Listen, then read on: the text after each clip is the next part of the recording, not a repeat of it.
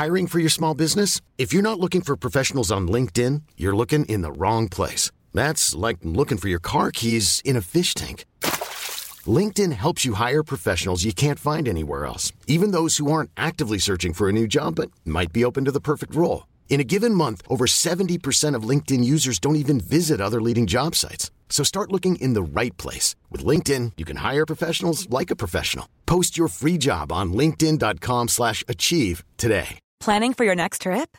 Elevate your travel style with Quince. Quince has all the jet-setting essentials you'll want for your next getaway, like European linen, premium luggage options, buttery soft Italian leather bags, and so much more. And is all priced at 50 to 80% less than similar brands.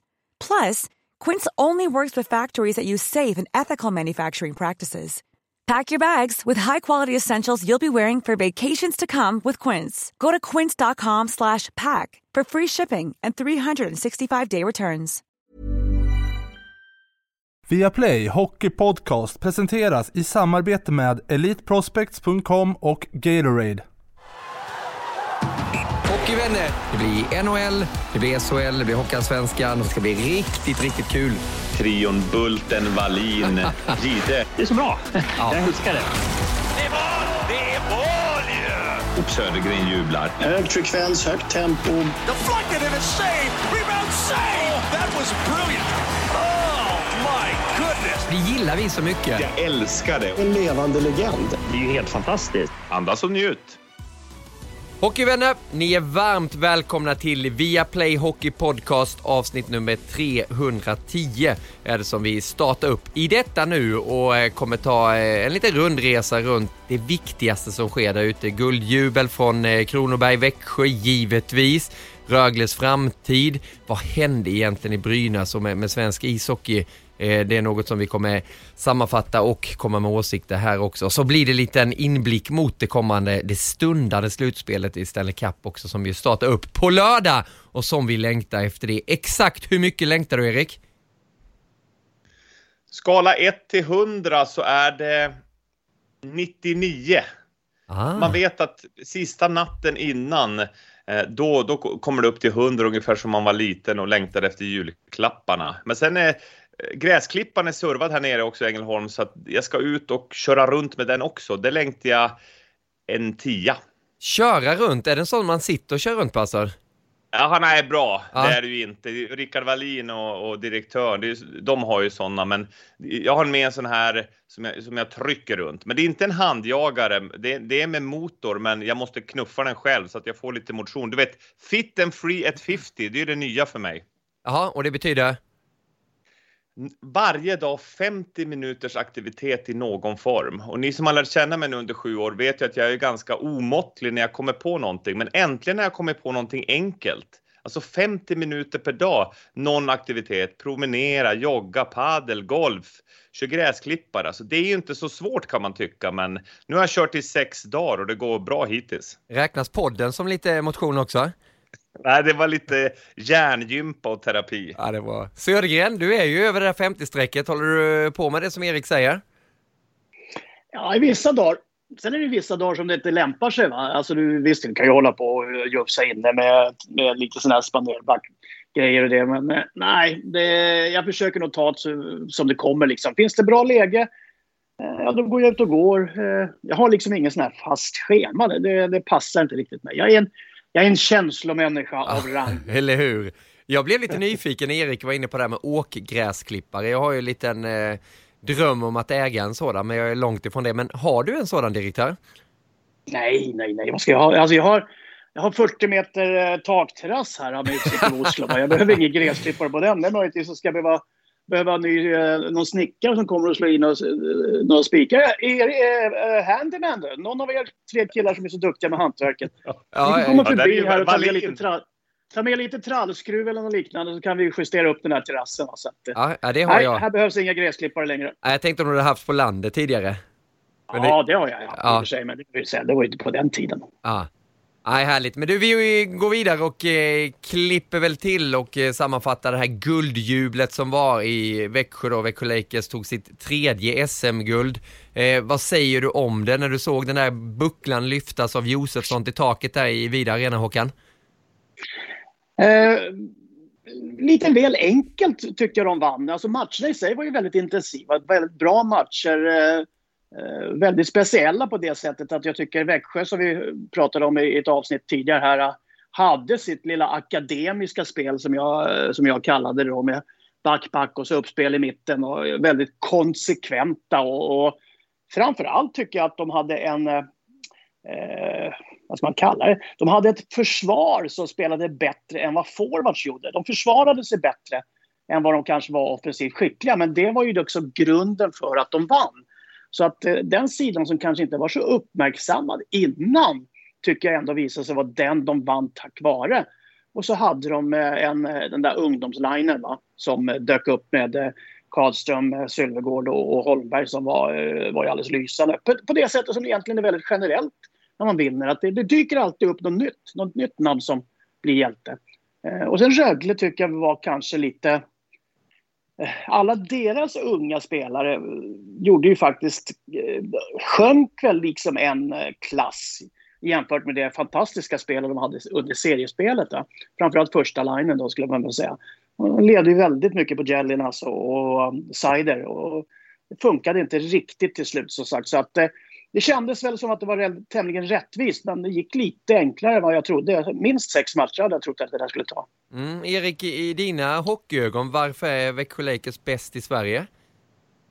Ja, de spelar ju otroligt smart utifrån sitt material. Jag, jag fick vibbar, nu har de vunnit 15, 18, 21 och jag satt och tittade på den här finalen och såg ju ett skadeskjutet Rögle, alltså Tyvärr så hade de ju behövt att spelarna hade varit friska, framförallt de bästa med Everberg, Sar, eh, framförallt då i, i toppkedjan och men även eh, de fick för mycket skador på viktiga spelare och de spelade ju ändå till slut, men väldigt hämmade och då blev de ju. De blev ju ett ganska lätt byte för Hallams smarta strategi och när vi vann guld, jag och Wallin tillsammans 09 och 11, då hade vi något vi kallar för 80-20. Det var ett system där vi gick aldrig fram och forecheckade och så. Och det skulle vara 80% säkerhet att vi skulle vinna pucken och det praktiserade ju Växjö med med bravur. Att de, de gick väldigt sällan bort sig som Håkan sa. De otroligt stabila eh, i försvarsspelet. De hjälpte Erik Källgren som kom in,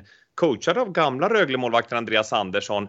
Spelar ju otroligt bra efter Viktor Fast skada där eh, mitt i slutspelet. Så att eh, eh, de, de hade det absolut bästa integrerade försvarsspelet och så hade de här spetsarna då med eh, Håkans gamla Djurgårdskompis son då, Pontus Holmberg, som vann Stefan Liv Memorial Trophy som mest värdefulla spelare i slutspelet. Välförtjänt. 14 poäng gjorde han på, på eh, i det här slutspelet och vann ju poängligan där. Så väldigt imponerande. Jag pratade med Sam Hallam inför eh, han skulle vara expert där på, på en grannkanal till oss några timmar, det är något år sedan. Och jag frågade, är du inte sugen på att åka till Schweiz eller NHL? Ja, men först, jag trivs så bra för jag kan vara med och påverka så mycket här i Växjö tillsammans med Evertsson. Sen byter de ju ut lite assisterande som kommer och går. Men Sam och Evertsson styr ju skutan på ett otroligt bra sätt. Men jag kan tänka mig nu att Hallam börjar blicka ner mot Schweiz där ju Efaut Zug vann mästerskapet. Grattis med Dan Tangnäs vid rodret. Ja, där sydde du in halva Hockey-Europa, Erik. Det, det är helt underbart. Förlåt. Jo, men det, vi ska komma in mer på Sam Hallam också, givetvis. Men vi stannar lite vid den här succékedjan, får man döpa den till det Håkan, det här med Karlström och Holmberg och Sylvegård? För visst är det ofta så att det är de här otippade spelarna, nu är ju landslagsspelare ändå, en sån som, som Holmberg har vi ju sett där, men ändå att det kommer fram några andra, nu var det inte Rosén och Gynge, de var inte dåliga, men det var ändå de här som överglänste de stora stjärnorna. Varför blir det ofta så? De var i alla fall tungan på vågen på ett eller annat sätt. För att eh, jag tror nog att det är så nu för tiden och, och det vet ju vi som är i den här branschen att du, du eh, använder ju video, du scoutar, du förbereder och, och du tar nästan, eh, alltså du har både livrem och, och hängslen och, och eh, något annat också va? för att försöka något, komma över, komma förstå, försöka förstå och inse hur du ska besegra motståndarna. Och då blir det ju ofta så att du, du koncentrerar dig på de två första formationerna med etablerade spelare, för de har du störst kunskap om. Du har också störst eh, material kanske att gå igenom vad man ska göra för att försöka ta bort dem ur spelet. Och då blir det ju faktiskt något form av vakuum runt tredje och fjärde kedjorna. Och vi pratar ju ofta om det i våra program nu för tiden. Att vi säger alltid det här secondary scoring va, som tyder på mm. att man ska ha andra formation som kör. Men det börjar ju faktiskt bli med, och nu kan jag inte böjningen på det där, men third line scoring, alltså tredje vågen av eh, offensiva spelare som är de som kommer fram och avgör. För att i kraft av att folk har powerplay-specialister, boxplay-specialister, två kedjor, första kedjor. Så alltså, någonstans finns det alltid ett litet hål där det inte är fullständig koncentration eller förberedelse. Och det är ofta just i tredje eller kanske inom kort också i fjärde formationerna. Så att det är väldigt ofta det är faktiskt det som är tunga på vågen. Exakt, får jag bara komma in där Håkan och bekräfta att 9 och 11 som, som jag och Rickard Wallin var, var med, då var Peter Nordström, Jörgen Jönsson, Per Åslund secondary scoring i Färjestad när Wallin spelade i första kedjan då. Och 11, ja då var det Bastiansen och Holtet och mest värdefulla spelare blev Bastiansen till slut. Så att när de första två kedjorna tar ut varandra ganska mycket, då är det ju den här bredden och djupet som avgör till slut och där var Växjö betydligt bättre. Men det djupet, eh, vad fanns det i Rögle då, som ändå gör en fin säsong, Erik, och tar sig till final då, men inte riktigt eh, fick ut det där maximala när det gällde som mest? Hur tänker du kring deras nej. bredd? Ja, nej, men de hade ju bra bredd med Adam Edström till exempel då som tyvärr fick eh, utgå också med skada. Eh, så de hade ju det under serien, men du har ju inte råd att få så mycket tunga skador som de får. Och sen är det också en mental aspekt som jag måste ta med att det är lätt hänt att man blir en procent lite nöjd att man har tagit sig till final.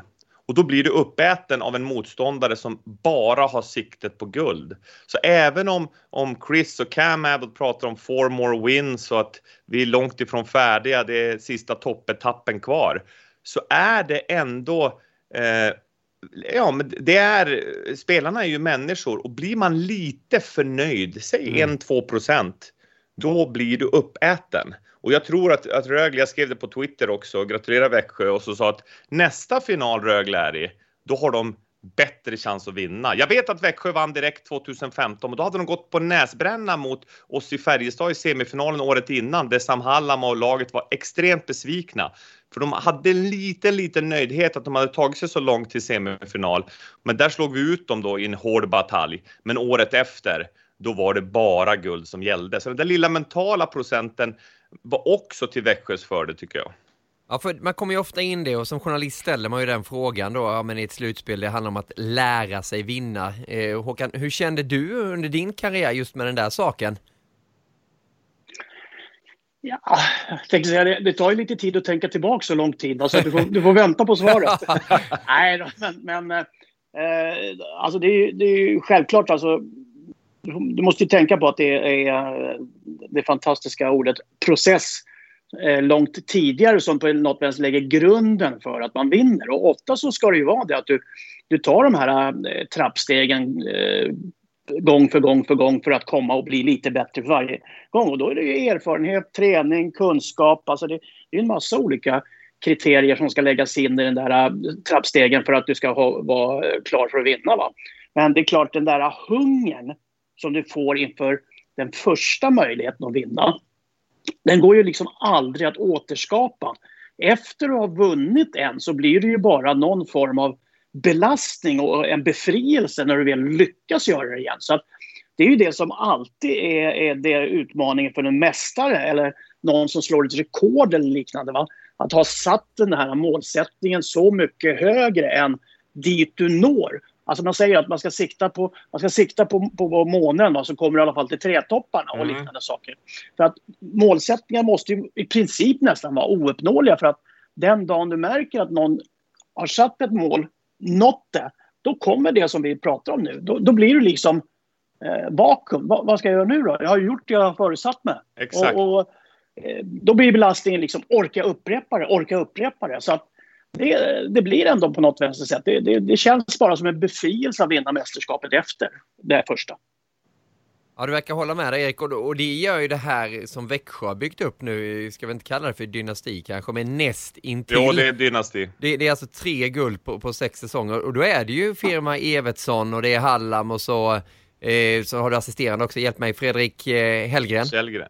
Hellgren. Hellgren, ja precis. Eh, Ja. som ju har varit där länge och grattis till Termell också som har kommit in och hjälpt till. Men de här tre herrarna har ju verkligen gjort det där och verkar hitta en motivation gång på gång på gång.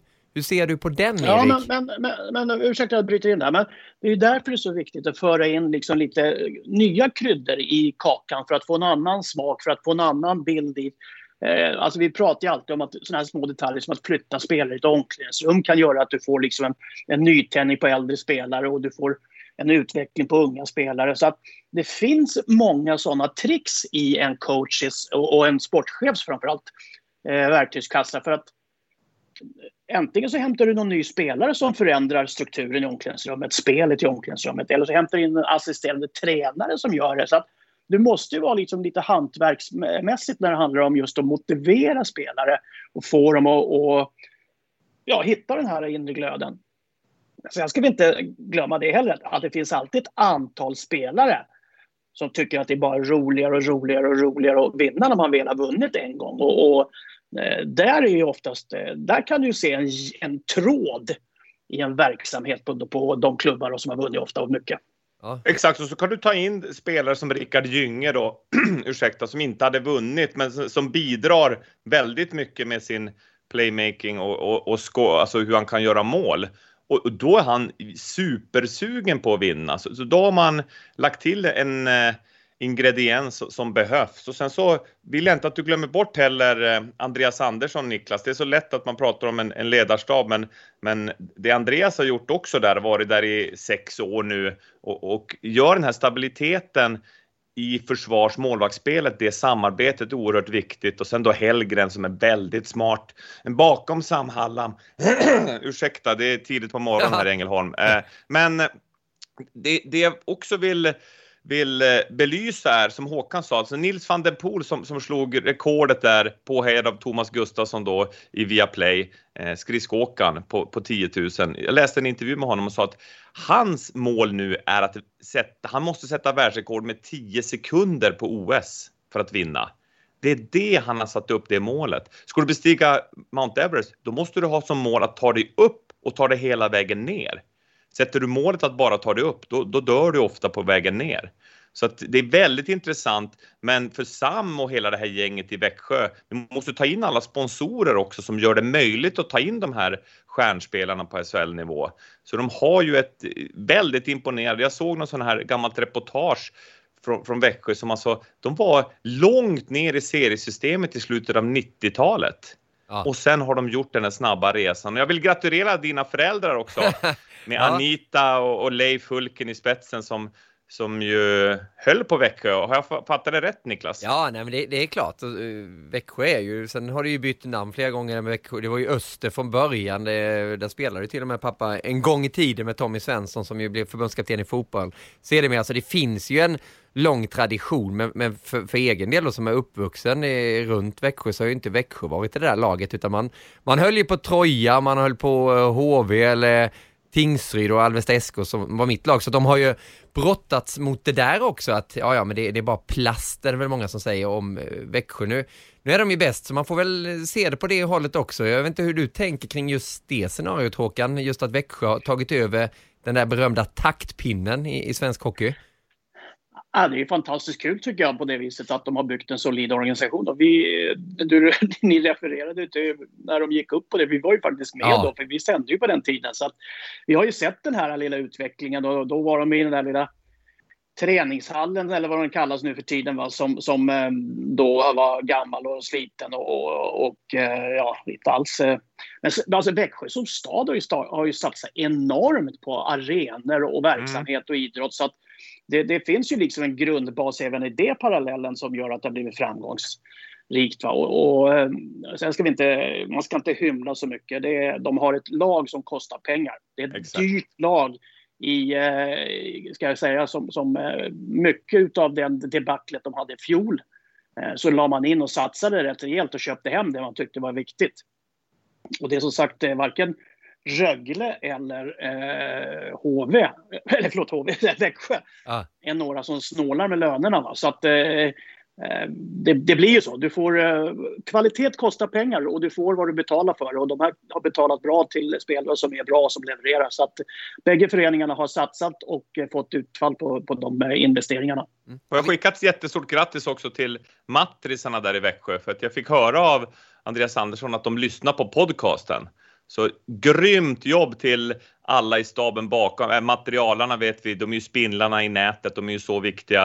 Eh, Robert Lygdbäck också som är fystränare som har varit där i många år. Alltså de som inte syns när det firas eh, Eh, där ute på isen och pratar så mycket om, men utan deras jobb så hade det aldrig blivit något guld. Nej, så är det. Det är ju en jätteorganisation där Anders Öhman, en stor pjäs då som har legat bakom den här och ekonomiska satsningen också för Växjö såklart, som eh, Sam Hallam ändå då personifierar på eh, något vis och det är inte ofta ett SM-guld faller så mycket mot en coach som du har gjort här mot Sam Hallam nu. Det är ju han som får ta emot mycket och det tycker jag är lite häftigt också. Spelarna har gjort det bra. Vi har pratat om eh, Holmberg och målvakt Källgren, Karlström, Sylvegård, fast Folin. säsong. Gynge, Folin och alla de här. Det går ju att lyfta hur många stenar som helst. Erik Josefsson då, trotjänaren. Persson. Men det är inte ofta, Erik, man kommer in på att det är en coach som får så här mycket beröm som Sam Hallam har fått efter det här guldet. Hur tänker du kring det?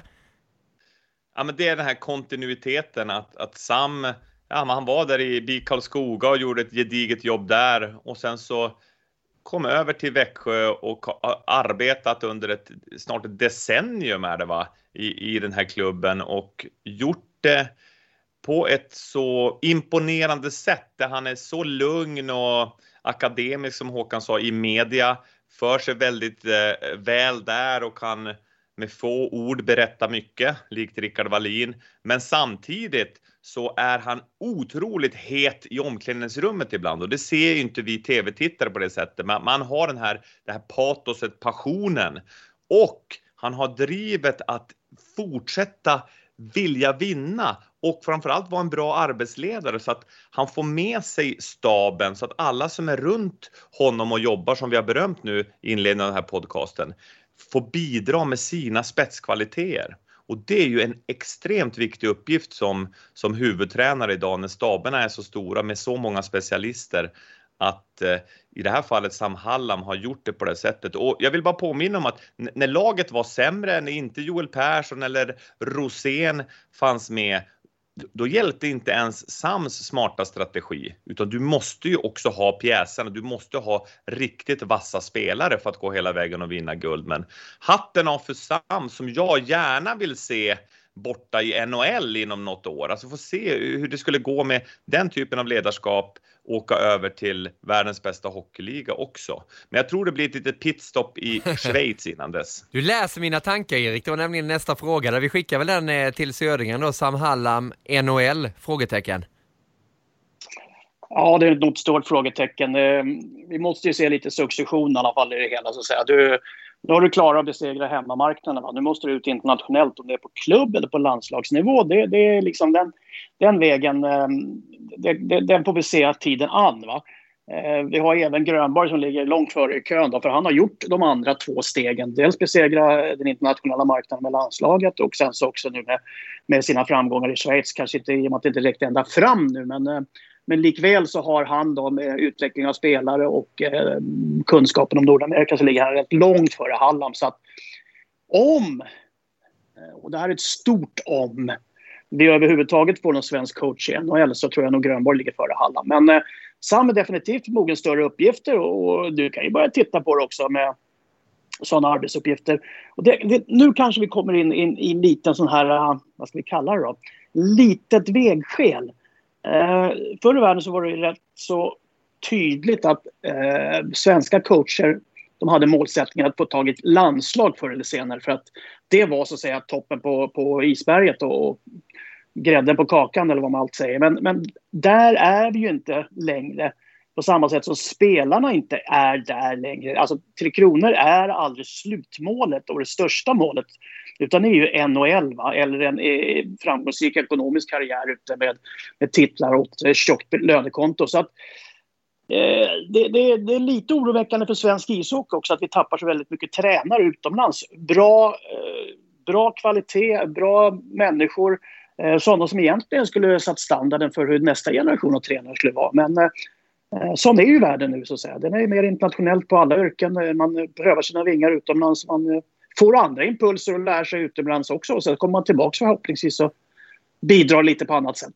Ja men varför måste det vara så Erik då? Varför, om han har lyckats och visat att han är en skicklig coach och byggt upp en dynasti här, coachat hem tre guld. Varför måste man gå i en viss ordning innan man kan bli NHL-coach? Spelare kan komma och gå hur som helst. Vi har hur mycket svenska spelare som helst i NHL. Varför skulle inte en tränare kunna fixa det?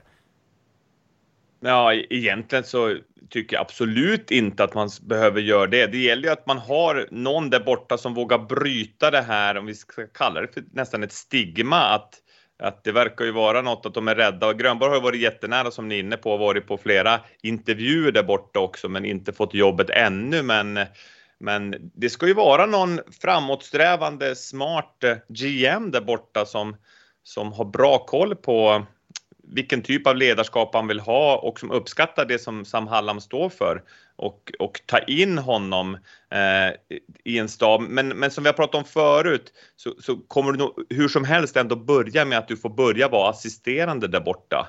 Att du får komma in och lära dig hur allting går till under ett, två år innan du är beredd att ta över. Men, men man kan väl säga att, att det börjar pocka på rejält nu. Det finns ju så många duktiga ledare med Grönborg, Rönnberg, Eh, Hallam, Tangnäs då, han är norsk jag vet, men eh, lite halvsvensk kan man ju säga. Alltså det finns väldigt många duktiga tränare i Europa som, som jag skulle vilja se chansen. Eh, nu fick ju Kryger chansen återigen, det blev ju inte bra med Buffalo, men han känns ju, han var ju han är ju annorlunda än om, om man tittar på en, en sån som Sam Halland som är eh, taktiskt ju geni. Och det kändes ju inte som att Kryger var. Hur skulle det låta Erik om Sam Hallam tog över i Buffalo? Hur skulle de nordamerikanska kommentatorerna uttala det tror du? Sam Hallam wins again. It's a, it's a streak. It's 10 straight win for Hallam. Ah, magiskt. Det måste bli verklighet. Ja. Ett namn som de kan uttala där borta det är Rickard Wallin. Han är med oss eh, den här dagen. Också det är vi glada för. Expert Wallin som ska få tycka till lite också kring SM-finalen. Hur var den Rickard och välkommen till podcast nummer 310. Tack så mycket. Det var en, eh, en väldigt fin presentation jag fick som hoppar in på ett bananskal mitt i, i podden här. Men eh, jag vill jättegärna vara med och, och, tycka till lite grann om, om SM-finalen eh, med det perspektivet att jag tycker att det var två väldigt, väldigt bra lag som möttes. Jag tyckte att det var två välcoachade lag som möttes. Eh, men jag tycker inte att man fick den där känslan av att eh, förstå hur pass bra nivån var i spelet. Jag tycker kanske att man avfärdar Växjös prestation lite väl enkelt eh, på, på det sättet de, de tog sig an Rögle. Att, eh, genialiteten i Växjös spel är, tycker jag, att man spelar ett väldigt bra passningsspel. Man är väldigt eh, disciplinerade, men man kryddar det också med att, att kunna utnyttja olika styrkor i kedjorna och i sitt spelsystem. Med, med just ett fint passningsspel med Joel Persson bakifrån, Robert Rosén som spindeln i näten med de här eh, ungdomliga entusiastiska spelarna med Pontus Holmberg i spetsen. Alltså det är ett sånt välbyggt lag så att det nästan blir tråkigt att se på. Jag tycker att ibland så har vi i, i, som bedömer och, och, tycker och tänker om svensk hockey gått lite bet på det här med eh, med att en spelare bara eller ett, ett, lag bara är underhållande när man gör prestationer som är eh, alltså individuellt skickliga. Det har ju gått mer och mer åt det hållet att man ska åka puck i svensk hockey. Och det är någonting som jag tycker att Växjö har gjort väldigt bra. Jag tycker att, eh, att Växjö har ett, ett extremt bra lagspel där man spelar pucken smart till varandra och utnyttjar varandras styrkor. Eh, och där tycker jag i det här pressspelet som har varit de senaste åren eh, från egentligen Skellefteå och Frölunda. De gjorde det väldigt bra, men de hade också väldigt bra passningsspel och de hade också eh, väldigt bra lag för det. Så precis som, som killarna har sagt när, vi, när de pratar om SM-finalen så är det två, de två bästa lagen, de två starkaste lagen. Men när de möts också på den yttersta nivån här så ställs det ju krav på något annat. Eh, och just det här att kunna hantera eh, det fysiska spelet, att ta en smäll för, för att eh, få fram en passning. Det tycker inte jag riktigt har kommit fram till hur mycket man får offra ehm, för att bli framgångsrik och kanske inte sticka ut hela tiden utan göra de små sakerna på ett bra sätt. Det, det, gjorde Växjö otroligt bra. Men det är kanske svårt att få fram det till allmänheten hur pass bra det har varit. Eh, så jag lyfter på hatten för, för Hallams lagbygge också. Men det, styrkan med det är att han har delegerat ut och, och gett folk förtroende långt ut i Ehm, ut i laget och ut i ledarstaben. Så nej, det, det var häftigt att se och där tycker jag att Rögle gick verkligen i fällan. Att de, de tog det hela vägen men inte riktigt eh, räckte till när det kom, när det kom till kritan.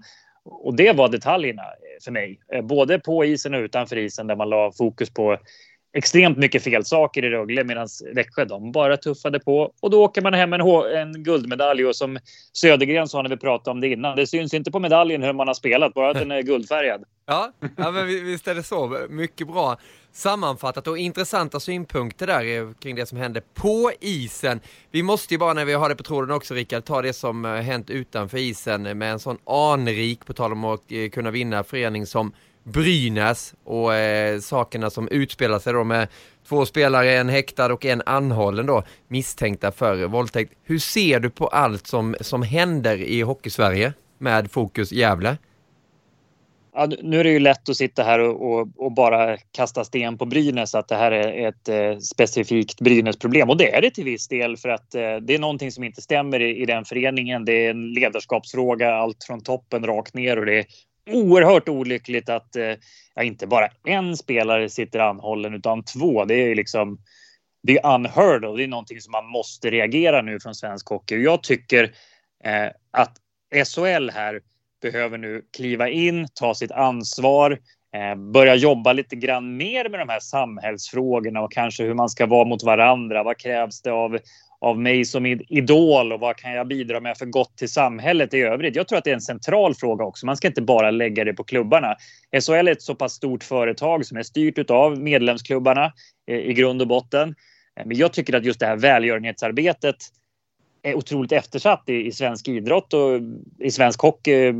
Där finns det en enorm förbättringspotential också. Jag vet att Brynäs har gjort ett, ett stort jobb och slagit sig väldigt mycket för bröstet för det eh, utåt. Men, men jag, jag, tycker inte att det är där man ska börja, att man ska berätta vad man ska göra hela tiden och hur bra man är, utan ge de här spelarna, alltså fostra de här spelarna att, att vilja hjälpa till i samhället där man spelar som goda förebilder och, och bidra med det man kan utanför isen. För man har extremt mycket tid eh, som, som man kan lägga på de här frågorna också om det hanteras på rätt sätt tycker jag. Så eh, att från den här extremt tråkiga situationen som har uppstått nu eh, och det är ju tragedier för, för människor i sig. Det är inte bara ett problem för svensk hockey, men jag tycker svensk hockey måste vakna och ta tag i de här frågorna.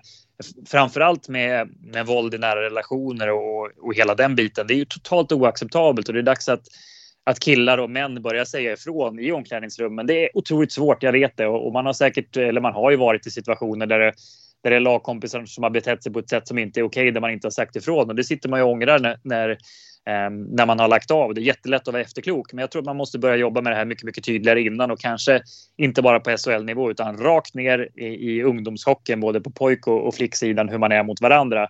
Eh, så det här måste, det är både en tragedi personligen men också ett wake-up call för svensk hockey överlag. Jag hoppas att alla tar det på yttersta allvar.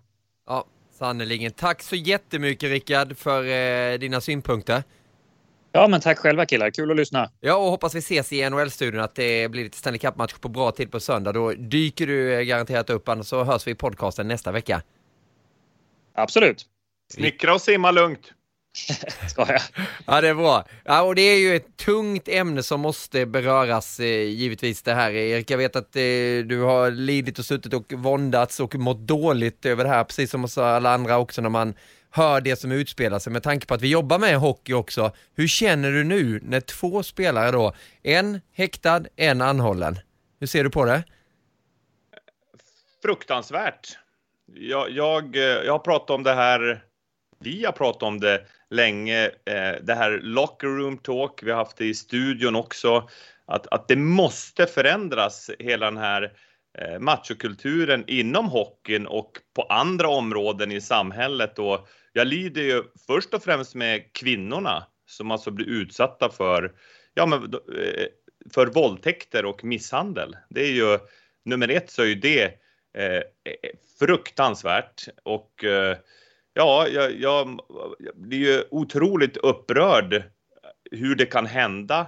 Och samtidigt så håller jag med Rickard att eh, eh, dels SHL men även Svenska Hockeyförbundet att man eh, hela vägen ner i, i alltså från, från att de är knattar, att man lär sig respekt. Och det börjar ju med, med respekt för varandra i laget, att man inte tolererar någon form av mobbning och så. Om någon säger nej, då är det ett nej som gäller. Och det gäller ju i liten skala från början, men sen trappas det upp när man kommer upp i tonåren eh, och upp i vuxen ålder att, att ett nej är alltid ett nej och lär sig, eh, lära sig respektera eh, sin medmänniska och till syvende och sist eh, sig själv. Så eh, för mig är det att jag skäms ju dels för eh, för hockeyn, men också för att vara man. Jag tycker det är så jävla fruktansvärt att förgripa sig på en kvinna. Och eh, nu vet vi inte exakt vad som har hänt här och det juridiska måste ju ha sin gång. Men Absolut. att, men att ens vara i närheten av att bli anklagad för våldtäkt, då har du ju passerat en gräns långt innan. Och, och lagen dessutom nu säger att det ska ju vara samförstånd, att man, man måste kolla att båda är med på det. Eh, men, men i det här fallet så, jag brukar säga till de här kidsen på Bulten fritids med min son i spetsen att i stort sett varje dag, hur vill du upplevas idag? Du representerar, vilka representerar ni? Ja, oss själva, precis. Är det något mer? Ja, laget vi spelar i, klubben, att vara hockeyspelare, att vara pojkar. Alltså det är ju en identifikation och man pratar ju om värdegrunder och det är jättefint att man sätter upp värdegrunder hur man ska vara. Men, men en värdegrund är ju bara tom om man inte lever efter det. Och jag tycker det är ynkligt också av Brynäs, som jag får lägga in det nu, att de låter en spelare som delvis misstanke för eh, våldtäkt och misshandel spela i den här eh, matchserien mot HV71. Det tycker jag är ynkligt och det är ett symptom på ett, på ett enormt stort problem som vi måste ta tag i på alla nivåer. Ja, hur mycket skadas svensk hockey om vi stannar just vid, vid hockeybiten med tanke på det som har varit? Det var ju rätt turbulent här på Svenska Hockeyförbundet också och är väl delvis eh, en del, eh, allt är inte utrett där heller. Håkan i, i fjol, det var ju en, spel, eller en ledare som blev dömd där också då för ofredande. Och eh, det har ju, finns incidenter bakåt i tiden också som har varit förjäkliga. Hur, hur ser du på situationen för svensk hockey? Ja, självklart, det, det, man får sig ju både en och två riktiga käftsmällar av eh, det här beteendet från spelare och ledare runt omkring. Och det är som sagt, det, det är ju när det inte sätts normer på rätt sätt. Alltså det, en av klassikerna som man får lära sig, i alla fall jag fick lära mig eh, både i skolan och hemma, det var ju det att som du behandlar andra, eller som du vill bli bemött själv ska du behandla andra. Det är liksom en sån här väldigt enkel livsregel. Ja, den är väldigt enkel. Och och den tycker jag har alltid genomsyra eh, de, de, lag och klubbar jag har representerat, då, både som spelare och som ledare när jag varit med själv.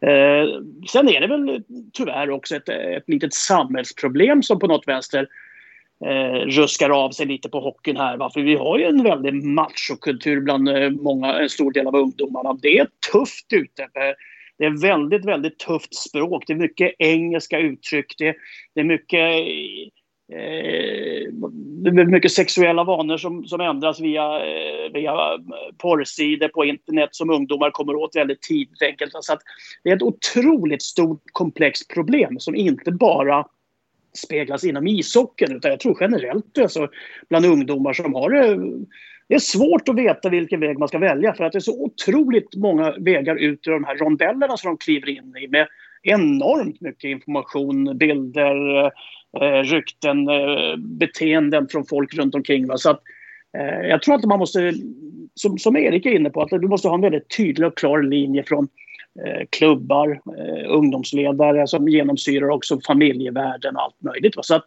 det, vi, vi är inne vid någon form av, av brytpunkt va? där det här mycket väl, i, i hockeyns fall i alla fall, kan bli den här utlösande faktorn som gör att man tar tag i det här. Det, det hoppas jag i alla fall för att det som är gjort kan vi inte göra så mycket mer utan där, där får de där individerna så att säga eh, stå sitt kast och, och ta de, eh, de straff det blir av det. Eh, men som hockeyn generellt kan lära utav det här det är ju så att säga att man måste gå väldigt mycket ner i åldrarna och börja väldigt tydligare och vara väldigt, mer kraftfull i, i sina regler och framförallt sina sitt arbete med att respektera varandra på och utanför banan. Ja. ja, så viktigt och så viktigt att det lyfts fram, att man vågar prata om det. Det är ju den enklaste lösningen om det blir naturligt att man gör som Erik var inne på det också, som du också lyfte upp eh, Håkan, våga prata med barn och ungdomar tidigt om det. Eh, för det, det är som du säger, det är ju en tuff eh, vardag som de lever i, i kidsen. Det är ju helt annorlunda mot när vi själva växte upp. Men det här, det här får ju inte ske och på den här nivån då när det är förebilder som som blir häktade, anhållna för sådana här hemska saker. Det är ju för jävligt helt enkelt. Och jag är också inne på det Erik, som du sa där, att det är katastrof, om man får använda ordet, att eh, den här spelaren fick spela en sån viktig match, att idrotten gick före eh, ja. rättssystemet på det sättet, inte rättssystemet. Får jag referera till den här boken Björnstad igen med Fredrik Backman? Det, det är ju en fenomenal bok om, om just det här ämnet och jätteviktigt. Och jag sa i någon podcast för något år sedan att jag tycker att alla som går en tränarutbildning i svensk hockey ska läsa den boken och gärna se den där eh, tv-serien också och reflektera över det. För att det måste ske en förändring, alltså i attityd och det sker ju i det lilla och i det stora samtidigt. Ja, så är det och eh, definitivt inte bara mot Brynäs det här utan det, det gäller hela Hockeysverige också. Svår övergång såklart då under den här märkliga eh, hockeytiden som vi lever i men det går ju osökt att komma in på det märkliga som innefattar då pandemin, vilket har gjort att den hockeyallsvenska finalen eh, låg på vänt där ett bra tag innan pucken släpptes upp i Umeå och Nyo och Rögle, eller Rögle säger jag, de brukar ju kvala, men det gör de inte nu. Nu spelar de ju final istället i, om de ädlaste medaljerna. Men Timrå som var på besök uppe i Umeå att möta Björklöven har ju gasat på och tagit ett ordentligt grepp om den hockeyallsvenska finalen och seglar nu på dem mot SHL. Hur tänker du kring finalen där, Erik?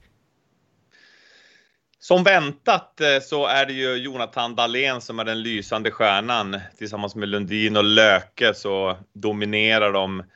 Eh, och Björklöven har ju sina backbjässar både avstängda och sjuka skadade med Rahimi i spetsen, spetsen även Hellström och Deilert och ja, det är skadeskjutna kråkor där i bakre leden så att de kan ju inte stå emot den här, det kompletta laget får jag säga att, att Timrå är på den här nivån och ja, onsdag kväll så är det ju match fem blir det då och nej, eh, Fredrik Andersson och Ulf Dahlén som är tillbaka i båset. Ja. Pappa till Jonathan som vann SM-guld 87 med Björklöven. Han står ju där nu när Ante Karlsson är sjuk i covid-19 så Ja, det, det, det, jag lider samtidigt måste jag säga med Björklöven som, som var så bra i fjol, men då blev det avbrutet där i den där finalen mot Modo och sen så nu i år då blir drabbade 18 spelare och sen så en massa ledare också hade ju corona, så de, de verkar ha mer sviter av den här coronapausen än vad Timrå har. Vad säger ni? Håkan? Ja, klart och tydligt. Ja, klart och tydligt. Alltså det, Eh, det, det, har man ju sett på de två matcher som är spelade efter då, att eh, de har inte varit i närheten av att kunna prestera på det, varken liksom i laguppställningen generellt då, eller på banan, eh, utan eh, känns som att de är en rätt så lätt mumsbit för Timrå att sakta men säkert checka upp. Så att eh, det är väl inget det är väl inget egentligen att, att orda om då med tanke på Timrås eh, fantastiska säsong generellt. Att de är det bästa laget i hockey och väl förtjänt av att gå upp. Det är väl inget tvivel om det. Men det, det, det måste kännas jäkligt surt att vara uppe i Umeå. Va? För att eh, med just det som Erik nämner, fjolåret i, i retrospektiv och i det här året och med covid och som som eh, käftsmäll nummer två. Då. Det, det, det, det, måste vara svårt att svälja och det ska bli väldigt, väldigt spännande att se hur de orkar studsa tillbaks nästa säsong. Va? För att eh, det är ofrånkomligt så att eh, Timrå kommer att vinna den där eh, Hockeyallsvenska finalen och gå upp i, i SHL igen. Men ändå, om man tittar på det också så eh, är det klart som Erik var inne på att det saknas viktiga backpjäser i Björklöven. Men att Jonathan Dahlén, som ju har garanterat den fetaste ringen man kan ha runt sitt namn i Björklövens omklädningsrum, att det är honom vi måste plocka bort. Och så går man in och tittar match efter match i finalen, ja, två, tre poäng av Dahlén i stort sett varenda match. Hur är det möjligt Håkan, i, i de här viktiga matcherna när det är kniven mot strupen? Ja, men under en hel säsong som han har spelat nu så har ju då eh, Dahlén har ju visat att han har ju faktiskt spelat i Tre Kronor i år så han har ju egentligen eh, han, har ju, han har ju bott på fel ställe den här säsongen. Han skulle ju vara en, en eh, serie högre upp om du tittar på hans kvaliteter och sånt där. Men han valde det här och, och eh, lite av glädje med, med den typen av spelare som är så pass skickliga och dominerar. Och det kan du faktiskt relatera till både McDavid och, och andra spelare runt omkring. Va? De gör ju också sina medspelare bättre. För att de spelar fram dem på det stället och, och ger dem så att säga, möjligheter när de är som bäst. Och då börjar självförtroendet komma. Och självförtroendet är den största eh, eh, in, in, influxen då på, på en spelares utveckling. För ju mer självförtroende du har, desto mer vågar du, desto mer lär du, desto bättre blir du. Och det är ju det som han har faktiskt fört in i det här laget, det här vinnande laget, Tim, eh, Timrå. Så att eh, han, det gör egentligen inte så mycket eh, hur många ringar de sätter runt honom, för att det är alltid någon annan som dyker upp. Och det är inte något konstigt egentligen att han har, han har fler passningar än han har mål många gånger, för att han sätter de andra i bättre lägen för han har en, två spelare runt sig hela tiden. Men då är han så skicklig så då eh, spelar han fri de andra istället. Så att, eh, men, men det är så, så att säga, att en bra spelare genererar väldigt mycket självförtroende och eh, förbättrar sina medspelare. Eh, och det är faktiskt det vad Dahlén gör. Det som är lite bittert, eh, det måste jag väl säga nu, för Timrå, det är ju att det är liksom det är Groundhog Day för dem egentligen. De kommer gå upp och Dahlén kommer flytta. Och det var precis vad som hände förra gången de gick upp också. Alltså det, det, är, lite, det är lite Bill Murray-varning här. Det är Groundhog Day på, på nubben och ah. grabbarna uppe i, i Sundsvall. Är du säker på att han sticker då, Erik? Att han inte testar på att köra lite SHL med Timrå, Dahlén? Nej, han går sin egen väg, Jonathan Dahlén vilket jag tycker är häftigt. Alltså alla vi människor är ju unika, så sannoliken eh, Jonathan. Och vi pratade med Uffe Dahlén när vi spelade matchen mot Cancergolfen här för ett tag sedan, eh, för något år sedan, eh, vi tre. Och han sa ju också, nej men han, han har alltid gått sin egen väg, sa ju Uffe. Och, och jag tror mycket väl att han kan spela ett år i Timrå i SHL och sen spela i Tre Kronor och därefter sticka över. Han behöver ju också bygga på sig fysiken och, och fortsätta och alltså bli ännu starkare runt pucken etc. för att kunna göra impact där borta i NHL. Likt Nils Höglander som vi, vi har inte pratat om honom så mycket, men han har gjort en bra rookiesäsong i Vancouver. Men han är ju som en Hulk i kroppen. Alltså han är ju så fruktansvärt stark i kroppen. Det är ju inte många som pratar om det. Jag har en enorm balans vilket han måste använda sig av eh, borta mot världens bästa försvarare. Och det behöver ju Dahlén också. Så jag, jag ser fram emot ett år under nubben i Timrå för Dahlén innan han sticker över igen. Ja, med Fredrik Andersson som coach då i SHL, vi vågar väl nästan säga det, men när man säger så så vet man aldrig. Kanske det knackar och vänder så Björklöven eh, hittar in i den här serien. Vi får se! Hockeyn har ju sina egna vägar, precis som Håkan Södergren har när han får slänga upp en lista över de tre skickligaste coacherna i, i svensk hockey. Vi har ju pratat om Fredrik Andersson här, Sam Hallam. Om du bara får fritt spelutrymme, vilka tre blir det då Håkan? I'm Sandra, and I'm just the professional your small business was looking for. But you didn't hire me because you didn't use LinkedIn jobs. LinkedIn has professionals you can't find anywhere else, including those who aren't actively looking for a new job but might be open to the perfect role, like me. In a given month, over 70% of LinkedIn users don't visit other leading job sites. So if you're not looking on LinkedIn, you'll miss out on great candidates like Sandra. Start hiring professionals like a professional. Post your free job on linkedin.com slash achieve today. Hey there, it's Michelle Norris. I'm host of a podcast called Your Mama's Kitchen. When I travel, I'm usually looking for a way to find a taste of home when I'm not at home. And one of the things I love to do when I am at home is entertain. And Airbnb allows me to do that. When I was in California recently, I rented a house that had a great kitchen. And when we were sitting around the table, we're all thinking, we're in someone else's house. Someone could be in all of our homes as well. If you have a home, but you're not always at home, you have an Airbnb. Your home might be worth more than you think. Find out how much at airbnb.com slash host.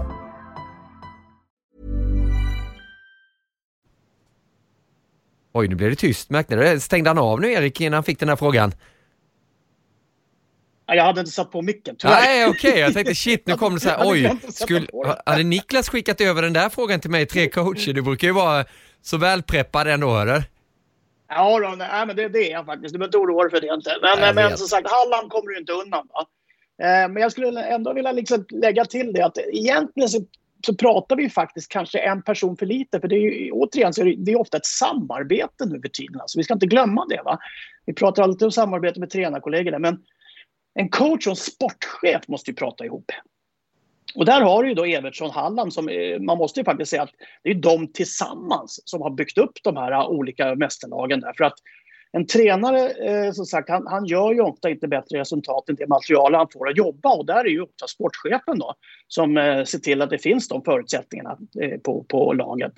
Eh, och därför skulle jag säga Evertsson Hallam igen och på samma sätt Fredrik Sjöström och, och Rönnberg kan du inte heller bortse ifrån. Va? Nu hade de en liten svacka de här två senaste åren i SHL va? men har ju likväl parkerar sig högst upp i, Europatoppen.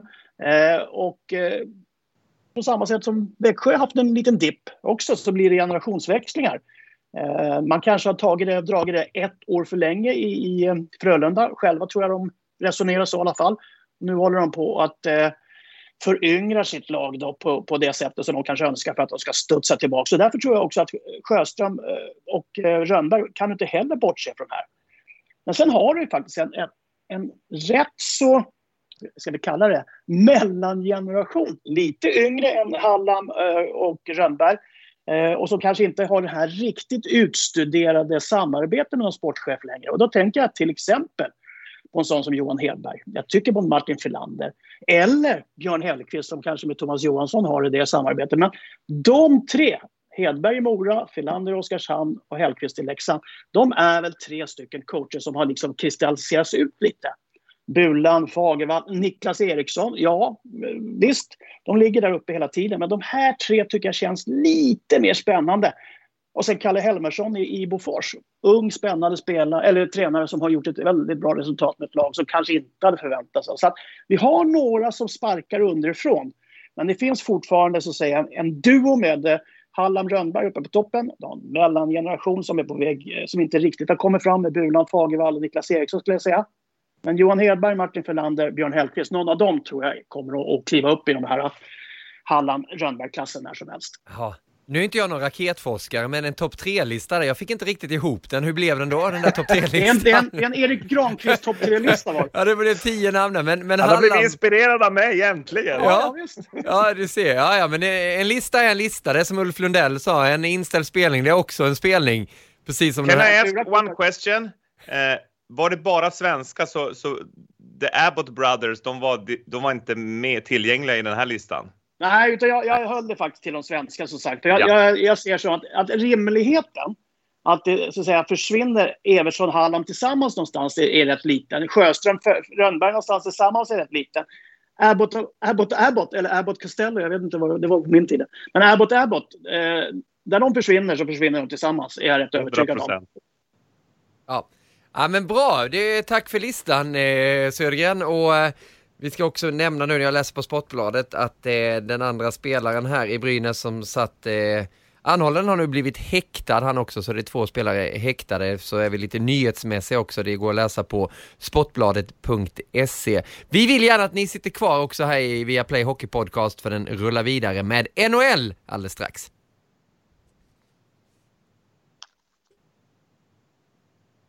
Via Play Hockey Podcast nummer 310. Nej, vi är inte klara, långt ifrån detta i det här avsnittet där vi har pratat eh, svensk ishockey, eh, positivt kring eh, Växjö och guldet, Rögle som gjorde en fin säsong, de skickligaste coacherna. Och sen kommit in på det som eh, utspelar sig uppe i Gävle och att svensk hockey får en ordentlig käftsmäll med de här mörka rubrikerna. Nu blir det ljust igen för nu blir det slutspel i NHL. Det närmar sig, Erik sa att eh, pulsen börjar stegras ordentligt och vi börjar också syna vilka som möts nu i, i första rundan. Erik, vad tycker du blir häftigast i den som kommer där om du tittar mot is till exempel?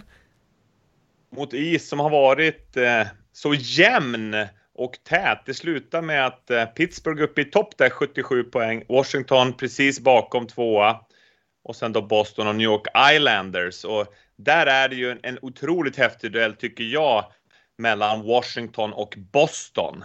Och, och eh, det är ju alltså laget som var i final mot St. Louis för två år sedan. Boston förlorade sjunde matchen där och laget som vann 2018 Washington. Så att där, där har du många intressanta stories också. Den största är ju Zdeno Chara bokstavligt talat som ska möta sitt gamla lag. Han har ju spelat 150 slutspelsmatcher för Boston, men nu ska han och Ovechkin Bäckström försöka bärga andra Stanley Cup. Så den duellen i östra eh, ser jag fram emot otroligt mycket och det finns ju lite frågetecken för skador i, i Washington där bland annat då Ovechkin och även Niklas Bäckström har haft skador, men de har ju varit tillbaka här sista matcherna och vi ska inte dra några större växlar. Eh, Washington vann sista grundspelsmatchen med 2-1. Raffel avgjorde med bara någon tiondel kvar.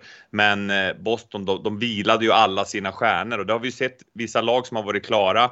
De har vilat och rehabbat så att man ska komma med fulla batterier in i slutspelet. Men det finns otrolig stjärnglans i bägge lagen där då Hall har gjort succé tillsammans med Krejci i Boston, så Perfection Line, Bergeron, Marchand, Pasternak. Så att om du vill att jag ska tippa där Niklas, ja, gärna. Så, tr så tror jag till slut att Boston vinner, för Washington har trubbel. Kuznetsov miss missköter sig. Målvakten Samsonov, det är trubbel.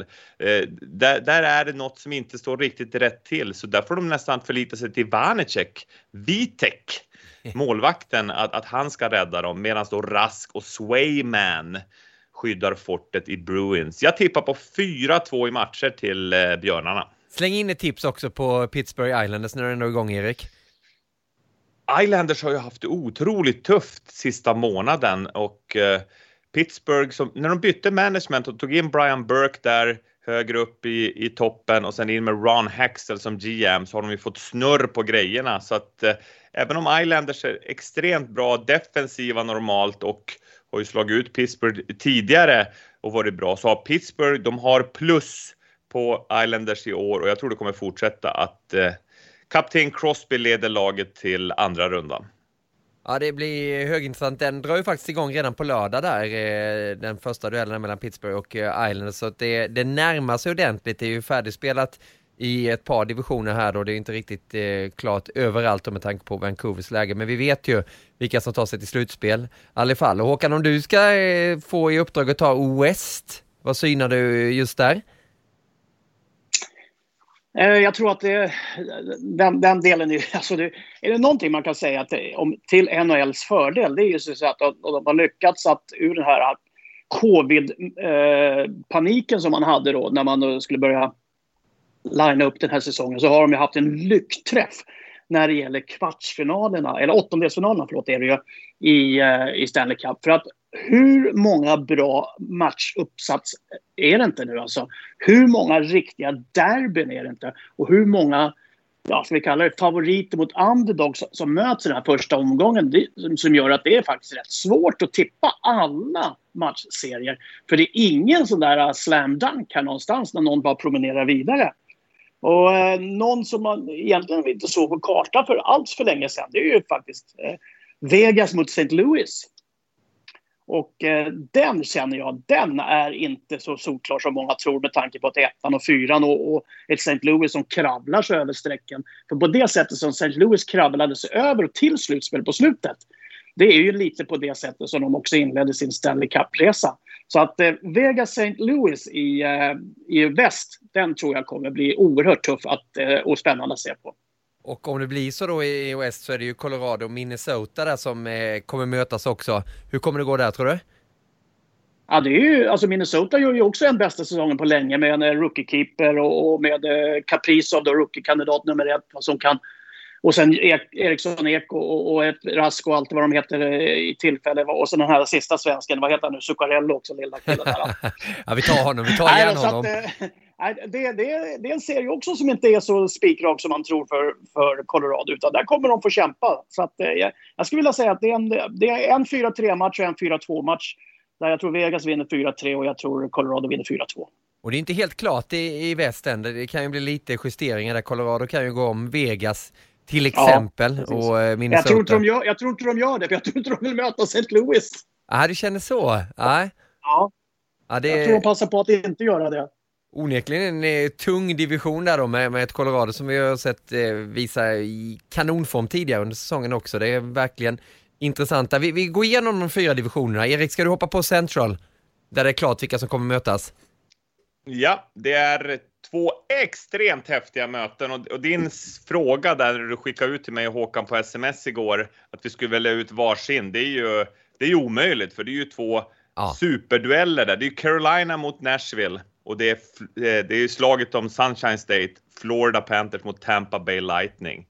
Men jag säger ändå att jag tycker att, att få se Carolina mot Nashville som hade en extremt bra sista veckor och månader för att ta sig in till slutspelet i kampen mot Dallas där Jose Saros visade sig på styva linan. Pekarinne kom in och, och höll nollan där, sin 60 nolla eh, i alla fall, men Saros kommer nog få förtroendet där. Men att se Carolina ledda av Aho, Tereveinen, Svechnikov, Hamilton, två bra målvakter också nu med Nedelkovic och Merasek mot det här svensktunga Nashville då med Forsberg, Arvidsson, Järnkrok, Ekholm och sen då Jås i backpjäsen bland annat. Så absolut att Carolina är favoriter. De har vunnit sex av åtta möten i grundserien och jag tror att de kommer gå segrande ur, men det kan nog gå till sex eller sju matcher i en serie där offensiven kommer att eh, spraka om. Ja, det kommer det garanterat göra, men Florida Tampa, wow, intresset kring den? Ja, det är ju enormt. Man skulle vilja vara på plats där nere. Jag tittade på bilder igår i min telefon när vi var där nere i, i Florida, Gide, och oh. Peter Sibner han, han, han, skrev att han var sugen på att åka till Nashville och gå på Martins. okay. och, och på Twitter så lovar han ju att om Nashville tar sig till slutspel, då kommer han spela där på, på, street, på eh, Broadway där eh, i Nashville. Så att han är nog på väg dit med gitarren, eh, den gode Sibner. Och eftersom jag lever inne på Elite Prospects dessa dagar när jag uppdaterar eh, min Twitter-feed varje morgon med vad som har hänt under NHL så, så, kan jag säga att Tampa, Florida, det kan gå precis hur som helst. Och varför då? Jo, för att Victor Hedman har dragit på sig en skada. Så att om han spelar hämmad, likt han gjorde för två år sedan, då, då, kommer Florida vinna den duellen. Så väldigt mycket står och faller med skadeläget i Tampa. Florida har ju då tyvärr haft Patrik Hörnqvist, eh, succénytillskottet, också skadad överkropp sista veckorna, så han behöver ju också komma tillbaka. Så det är lite skadefrågetecken i den där solskensduellen. Men det, men det kommer ju, det kommer ju jämna ut sig rätt fort. För Alltså de får ju tillbaka Kutjerov och Stamkos så det är ungefär jämbördigt med, med Hörnqvist. Så det är liksom, då är det jämnt ändå. Då. säg, säg en gammal järnkamin, eller hur? ja. ja. Nej, men det är, det är onekligen så. Hur illa är det med Hedman, vad har vi hört, Erik? Nej, men det är illa. Vi, vi såg ju, eh, han fick någon typ av skada i slutet av mars och vi, vi, har ju sett att han har varit hämmad i sitt spel under hela april. Vi pratade om det i NHL-studion, att, att eh, det är inte Hedman på 100 procent och vi spekulerar olika anledningar, men nu har vi fått svaret att det är en skada. Han har ju missat de senaste matcherna, rehabbat.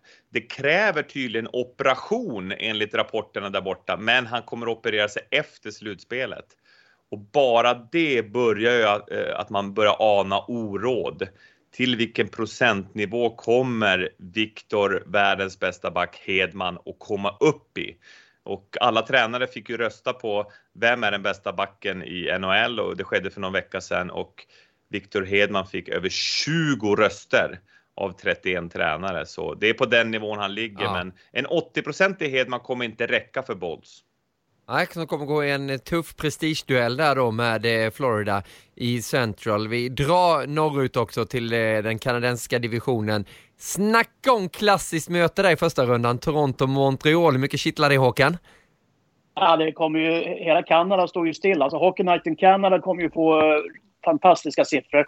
Och då ska vi lägga till då att i, i eh, de kan komplettera upp det här med Edmonton-Winnipeg då, som är ett derby i sig mitt ute i, i, eh, på prärien där med McDavid då som, som godbiten nummer ett. Men, men den här, eh, det här har ju kanske inte bara Kanada men NHL kunnat vänta på också ett tag. Va? För att det kommer ju så att säga väcka tillbaka de här gamla minnena. All historia kommer plockas upp. Det kommer tas fram Gretzky, eh, Sälen för Edmonton-Winnipeg-matcherna. De, kommer ju, de kommer ju bara kabla ut massor med sån här gammal historisk statistik. Va? Så att det här kommer byggas upp något enormt. Eh, tyvärr så tror jag att matchserien kan ta slut rätt fort. Så det är lika bra att kabla ut allt liksom rätt fort.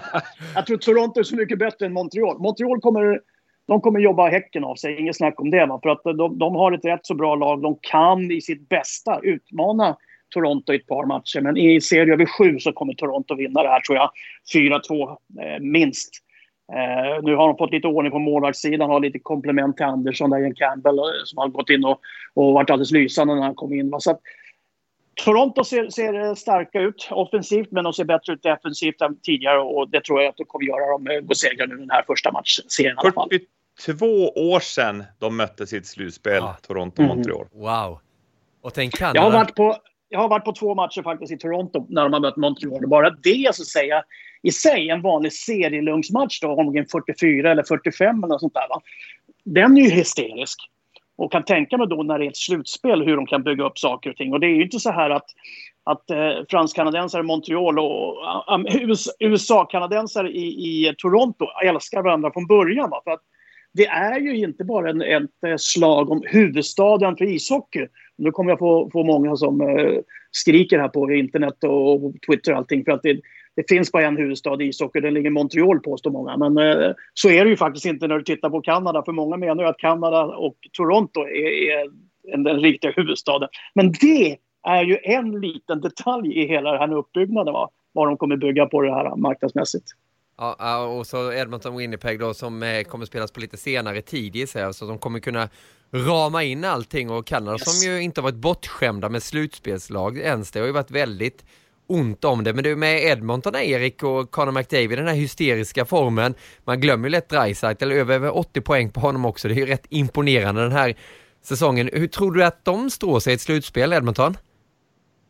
Jag tror att de, eh, likt Håkan säger, de kommer ta sig förbi Winnipeg. Hellebucken som blev bästa målvakt, eh, Connor Hellebuck, eh, i fjol, han är inte riktigt lika bra i år, men det ska ju vara att han kommer in i ett superstim som sätter stopp för McDavid. Men jag tror att det kommer bli att, att Edmonton kommer möta Toronto och om vi, och vi tittar alltså i en divisionsfinal och vi har ju sett att Toronto, när de väl bestämmer sig, då har de kunnat nolla både McDavid och Dreisaitl och vunnit matcher med, med, ganska få mål när de två lagen har möts. Så att jag, jag, tror att de, de får det svårt att ta sig förbi divisionen Edmonton, men det vore ju extremt häftigt att, att se dem eh, gå långt, alltså världens bästa hockeyspelare, han är ju överlägsen. Jag och grabben brukar sitta och titta på klipp på morgonen och ibland så sitter han bara och skrattar och jag bara, vad är det? Ja ah, men titta McDavid. Ah. Alltså det är sån sjuk nivå det han håller på med och vi har ju pratat om honom tidigare, alltså det är ju en superduper stjärna. Men på grund av att den personligheten han har, han är så lågmäld och bjuder ju inte till så mycket så han får ju inte riktigt det Eh, den uppmärksamhet som, som, som, skulle bli om man hade en lite mer karismatisk personlighet, om, om vi säger så. Men tillbaka till resultatet så tror jag att eh, det kan gå till sju matcher mellan Toronto och Edmonton i, i den här divisionsfinalen. Och senast ett kanadensiskt lag vann Stanley Cup, det var ju 93 när, när Montreal Canadiens vann med, Patrick Roy i målet och eh, Mats Näslund och Kjell Dahlin var med då också va? Ja, Kjell Dahlin ja. vet du. Ja, härligt. Du, utan motiveringar då, vi går bara igenom de fyra divisionerna så tar vi fram den stora favoriten vi har nu när vi vet vilka lag som tar sig till den här Stanley Cup-festen alla tre. Vi börjar helt enkelt då med East. Din favorit Erik? Till East. Jag blev bara osäker på om Mats Näslund var med 93. Han var ju med ja, då. Jo då. 86, men ja, ja precis. Bra. Tack Håkan. Han och Robertson. Robinson eh, höll lokalen. Ja, eh, tack för det. Eh, East, då säger jag att Boston tar sig ur divisionen där. Håkan säger? Ja, jag tänkte säga det. Jag, jag, kan, jag kan nämna fyra. Nej, nu skulle det gå snabbt här hörde direktören. Vi, har inte, vi alla har inte så lång pensionärsdagar som dig. Washington. Washington. Och jag säger Pittsburgh då. Ja, såklart. Ah, ja, bra. För jag stod och mumlade mellan dem alltså. Ja, Anders Lee kommer väl inte tillbaka, annars hade jag sagt eh, Islanders, de hade nog blivit farliga. Vi tar Central, Erik. Central, där kommer... Eh, allt hänger på om Victor Hedman kan spela eller inte, men nej, jag tror det blir tufft. Jag säger att eh, Rod Brindamore, hans biceps och Carolina tar sig ur divisionen. Håkan? Florida. Och jag säger Nashville. Wow! Ooh. West, Erik? Go West som de sjöng i Pet Shop Boys. Då ska vi se. Där har jag ju tippat Colorado som slutsegrare. Dimauer, Grubauer var ju lysande här om natten. Landeskog leder inte laget motivera. med McKinnon, Rantanen. Så vi säger eh, Avalanche. Håkan? Ja, jag är inte så säker. Jag, kommer, jag har den där St. Louis-Colorado-matchen i minnet fortfarande när vi gjorde den. Alltså, där, eh, nej, Vegas. Vegas baby. Vegas. Jag hänger på Granqvist och säger Colorado. Och så North, Erik. Ja, där, det var vi inne på, men jag, jag tror ändå att eh, jag tror ändå att Toronto som vann senast 67 tar sig ut där du. Och det lät lite som Kalle vinner Johansson. Vinner Toronto inte den där eh, serien och, och går vidare därifrån, då måste de rensa allt igen. Va? För att eh, då, är det, då blir det ett ramaskri. Eh, så att eh, Toronto, det är do or die. Ja, och jag säger väl också Toronto där, fast jag skulle vilja säga Edmonton, men det går ju inte. Eh, Jag kan inte. En spelare eller två spelare, nej det räcker inte. Det- Toronto är nog för starka. Ja, det var tipsen där eh, med eh, stora namn som nämns. Det gör de ju alltid på vår eh, veckobaserade världsranking också. Alla experter har ju fått eh, dra sin lista en gång och det är precis som ATP-touren i tennis eller WTA-touren då för damerna så har vi den uppdaterad och Håkan som inledde det här får ta veckans också med från fem och sen då till vem som är världsetta. Hur ser det ut den här veckan? Alltså jag, jag kan ju aldrig hålla mig inom de här gränserna. Va? Så jag var tvungen att göra det lite roligt. Jag tog ut en femma. Jaha, Alltså inte fem stycken, men jag tog en femma. Ja, ja, är det din världsranking så är det, så det är bara att skjuta. Ja, precis. precis. Och då är det ju också så sammanfallande att det är ju spelare på M. Och då ser det sig Mm. själv. Vi börjar ju då med McKinnon på vänsterkanten. Vi släpper in Matthews på centern. Och sen har vi McDavid på högerkanten. Åh herregud. Ja, det går fort. Sen har vi McCarr på vänsterbacken. Och sen med den här lilla artistiska friheten så har vi McFox på högerbacken. ja, det är han Foxy från Rangers alltså. Men vi, vi, det gick inte att få in någon bra back på hem där. Så det är McFox på högerbacken. Men där har ni min världsfemma. Ja, och om du skulle göra den till världsranking så vi kan gå vidare nästa vecka så skulle den se ut då enligt följande. McDavid, McKinnon, Matthews, McCarr, Fox. Ja. Ja, då är han kvar som etta. Du ska alltid vara så grinig. Du ska alltid vara så grinig när man har lite artistisk frihet. Nej, det var ju helt underbar ju, men vi, vi måste ju ha vår ranking. Går ju vidare här så, så kommer vi räkna ut vem som har varit världsetta längst här och man kan attackera Djokovic eh, rekord här. McDavid, det är ju tre raka första placeringar nu tror jag. Efter att Ja, Kaprizov måste hade vi- inledningsvis. Ja, men då måste vi ha på, då måste vi ha på hemmais, på bortais, på trög is, på, på snabb is då om vi ska liksom vara som tennisen. För det är ju olika underlag jämt. Ja, ja, men det blir det ju här också. Det är lite olika arenor i alla fall de åker runt i, eller hur?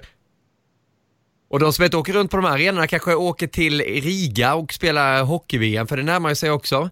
Med starten 21 maj. Tack för världsrankingen Håkan. Eh, Hockey-VM som vi älskar så mycket, samtliga matcher på Sveriges Television. Nästa år då när det spelas i Finland så har vi nöjet på Nent då att visa hela hockey-VM. Man längtar ju till det, men vi dippar ner tårna också i Riga där lite, lite kvickt Erik. Eh, hur många svenskar från NHL tror du att det kommer bli när vi sammanfattar allting?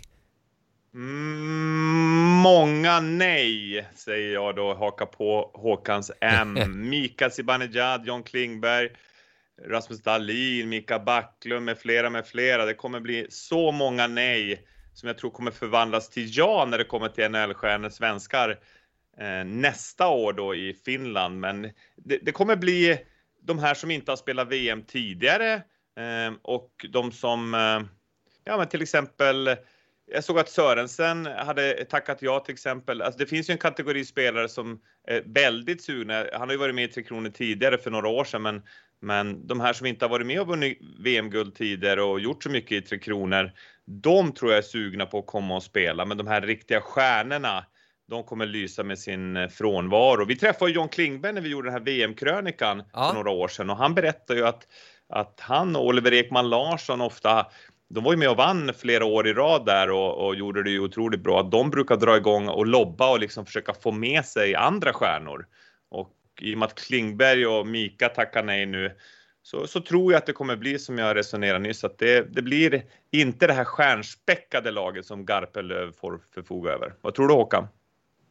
Nej, men jag tror det, det, det stämmer eller, eh, eller stämmer på, på pricken vad jag tycker också och tänker. För att eh, Eh, lite du var inne på där när eh, Oliver då, eller Klingberg så att säga, i samklang eh, med förbundskaptenerna. För vi vet ju det att officiellt får de inte kontakta spelarna innan deras säsong är slut.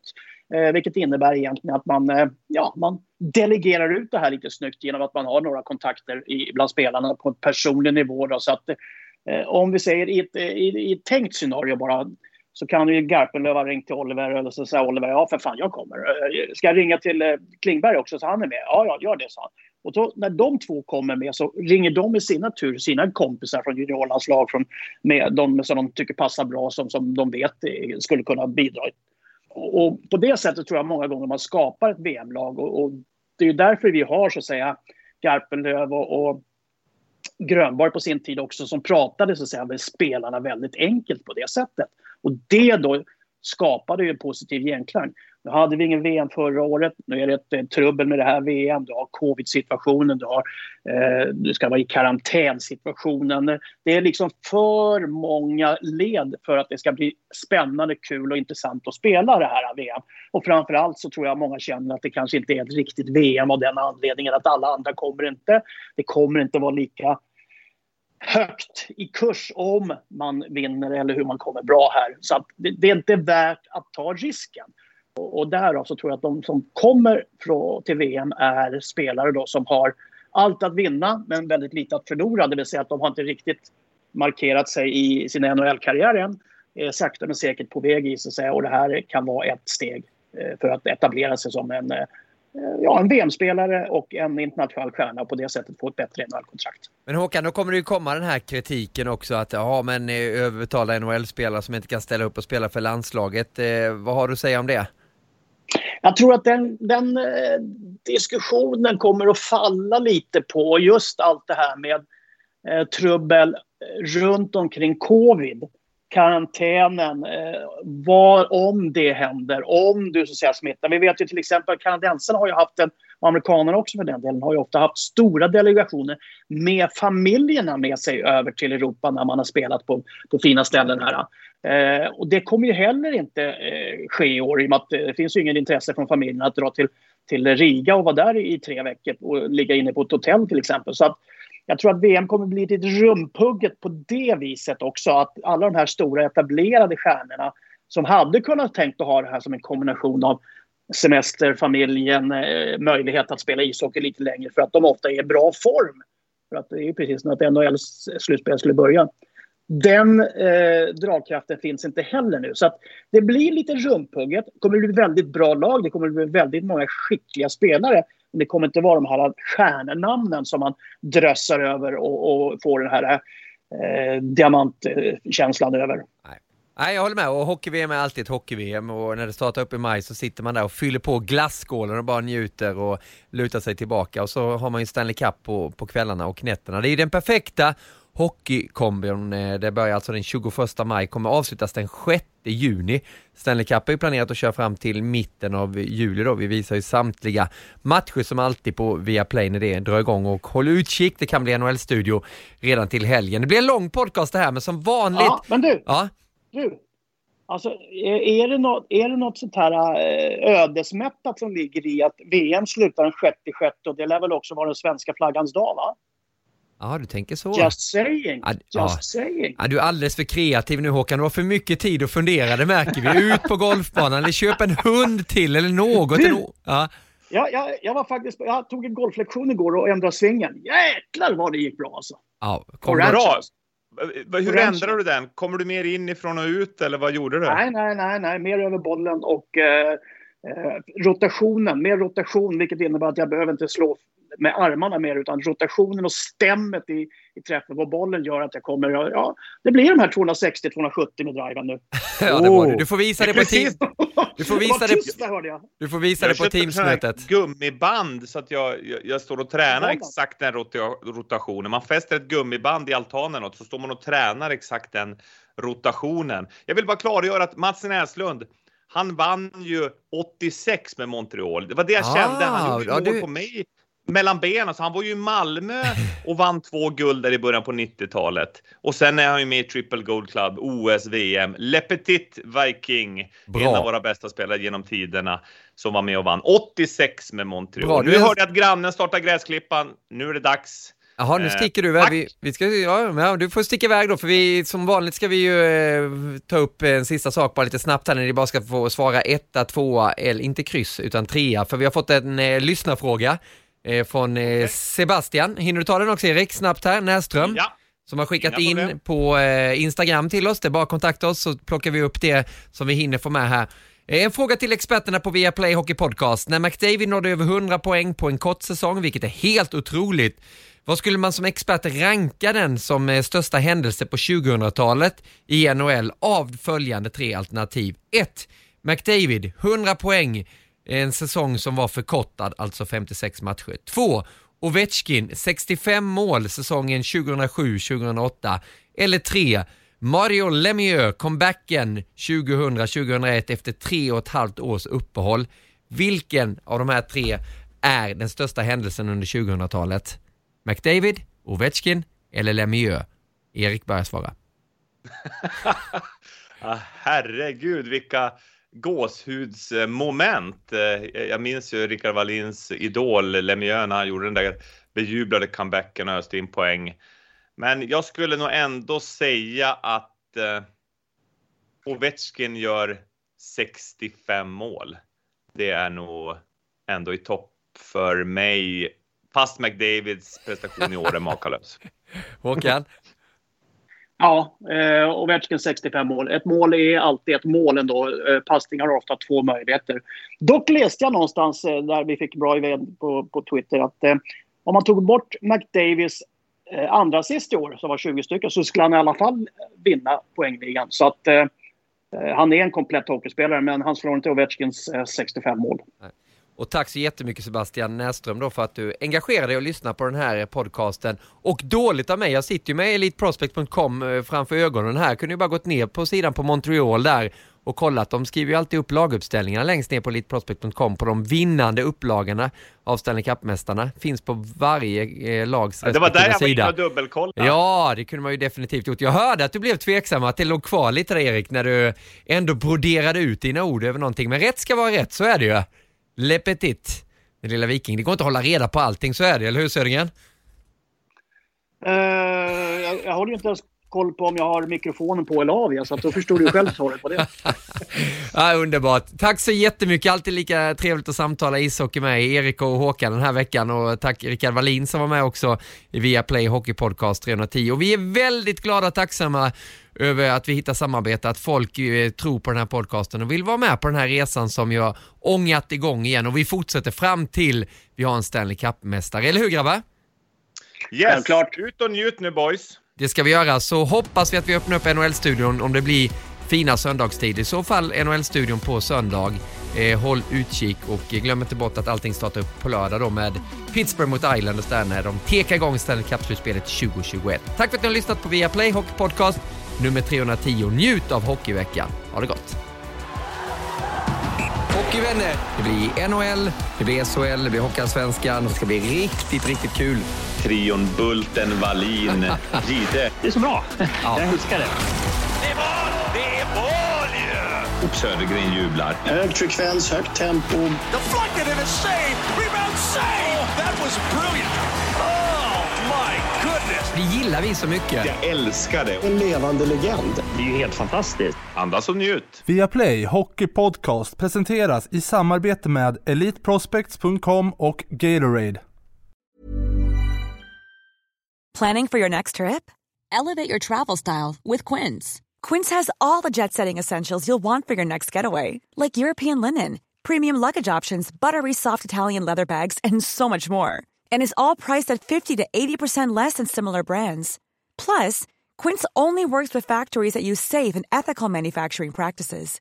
Pack your bags with high-quality essentials you'll be wearing for vacations to come with Quince. Go to quince.com slash pack for free shipping and 365-day returns.